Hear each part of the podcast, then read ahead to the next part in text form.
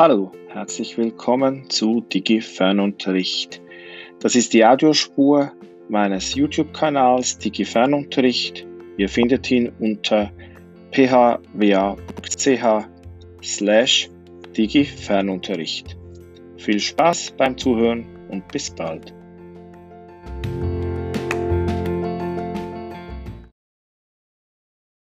Im Büro, da ist ähm, niemand, wie ihr seht. Ähm, ich habe optimale Arbeitsbedingungen und ähm, ein weiteres Video für euch vorbereitet. Und zwar möchte ich euch ein paar Fragen vorstellen, über die ihr so in den nächsten Tagen nachdenken könnt, auch wenn ihr jetzt vielleicht gerade euch ähm, reingestürzt habt in den Online-Unterricht, in den digitalen Fernunterricht, dann ist vielleicht jetzt der Moment gekommen, mal kurz darüber nachzudenken, was mache ich eigentlich, ähm, wie geht das jetzt weiter, was für Weichen habe ich gestellt.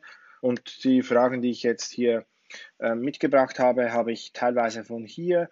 Ähm, Please do a bad job of putting your courses online ist hier ähm, die, ähm, die Aufforderung. Ich werde den Link dann unten in die Kommentare schreiben, wenn ihr den Text lesen wollt.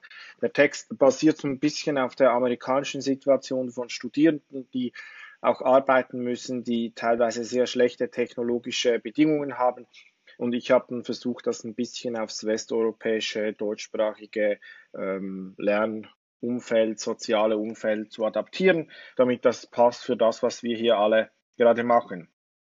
Erste Frage. Ähm, wenn ihr jetzt ein Tool einsetzt, dann könnte man sich fragen, ja, warum habt ihr das nicht schon längst eingesetzt? Weil das, was ich hier nutze, das sind Dinge, die ich schon seit Jahren mache, weil sie mich interessieren, weil ich denke, ich kann damit wirksam arbeiten. Aber wenn ihr das jetzt zum ersten Mal macht, dann stellt sich schon die Frage, ja, warum tut ihr das? Also, warum habt ihr es bisher nicht getan, wenn ihr jetzt damit beginnt? Und deshalb kann man wie sagen, der Kern eurer Arbeit werden nicht Tools sein. Also, Beschäftigt euch nicht so stark mit Tools, denkt nicht, dass Tools Probleme lösen, die ihr im Moment gerade habt.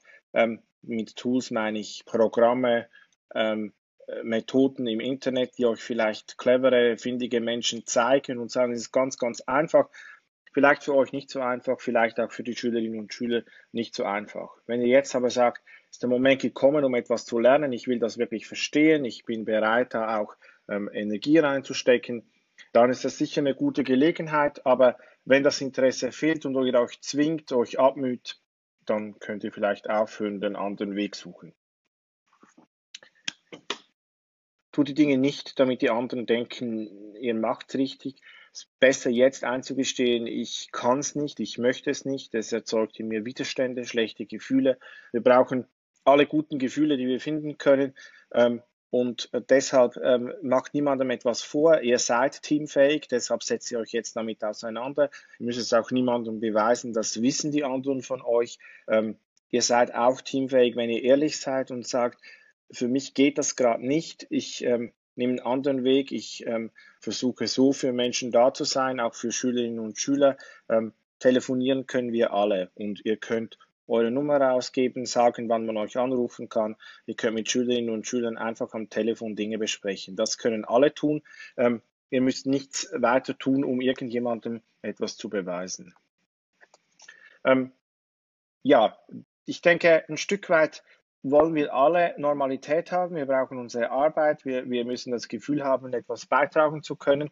Ähm, aber wir müssen schauen, dass wir nicht unsere Normalität anderen überstülpen. Also nur damit wir ein Gefühl haben, etwas Normales, Sinnvolles zu tun, müssen wir nicht anderen ähm, Sachzwänge ähm, vorsetzen, die ähm, ihre Bewegungsfreiheit, ihre Denkfreiheit, ihre Handlungsfreiheit beeinträchtigen. Das wäre dann ähm, auch aus der Sicht der Schülerinnen und Schüler gesprochen, verstehe ich, wie es für sie ist. Also ähm, verlange ich von Ihnen zum Beispiel, dass Sie eine perfekte Arbeitsumgebung haben, die ähm, bei Ihnen zu Hause einfach nicht vorhanden ist. Ähm, verstehe ich, wie Ihre Beziehung zu Ihren Geschwistern, zu Ihren Eltern, zu den anderen Menschen Ihrem Haushalt ähm, Sie gerade beeinflusst. Ähm, und aus Ihrer Situation zu denken, was hat die Schule, was hat das Lernen jetzt für Sie für eine Bedeutung, das scheint mir ganz, ganz wichtig sein, wenn ihr Angebote, Lernangebote plant.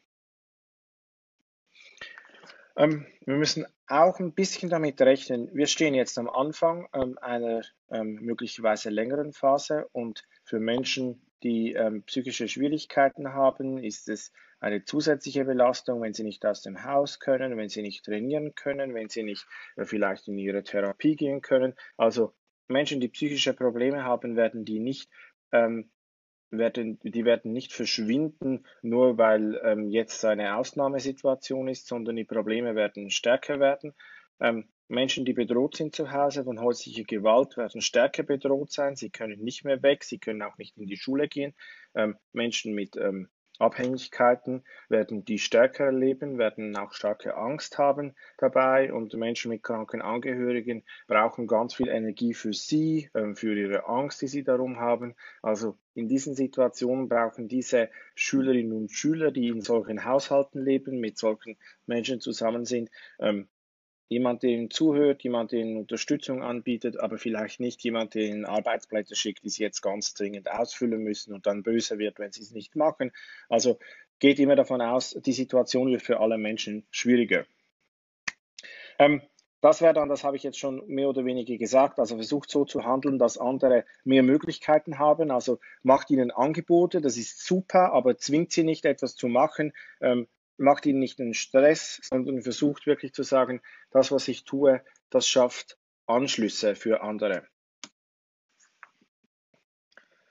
Ähm, wir probieren das jetzt alles aus und die Technologie ist für eine Normalbelastung gemacht. Ähm, es werden weltweit Menschen auf die Tools zugreifen, die wir jetzt benutzen. Ähm, es werden wenige Menschen bereit sein, ähm, in den Firmen, um die Tools zu warten, um die Server zu warten. Gehen wir einfach mal davon aus, dass vielleicht funktioniert das alles in ein paar Tagen nicht mehr. Was machen wir dann? Ähm, bitte kommuniziert so, dass ihr nicht von Technologie abhängig seid, sondern auch andere Wege ähm, dann findet, falls das alles nicht möglich ist, was ihr jetzt geplant habt. Seid nicht frustriert, wenn ihr Videokonferenzen machen wollt und, und die laufen nicht. Ähm, denkt daran, das kann alles sein, dass es nicht funktioniert. Zum Schluss ähm, gibt es einen Alpaka. Ähm, und ähm, diese Alpakas sind ganz wichtig. Es ist ähm, meine Bemühung, ein ähm, bisschen Lachen, Heiterkeit, Spaß ins Netz zu bringen, ins Lernen zu bringen. Und ähm, fragt euch auch, wie kann ich dazu beitragen, dass Menschen unterhalten sind, dass sie mal abgelenkt sind. Versucht Alpakas in euer Lernen einzustreuen. Das wäre es äh, für diesmal gewesen. Bis bald. Danke fürs Zuschauen.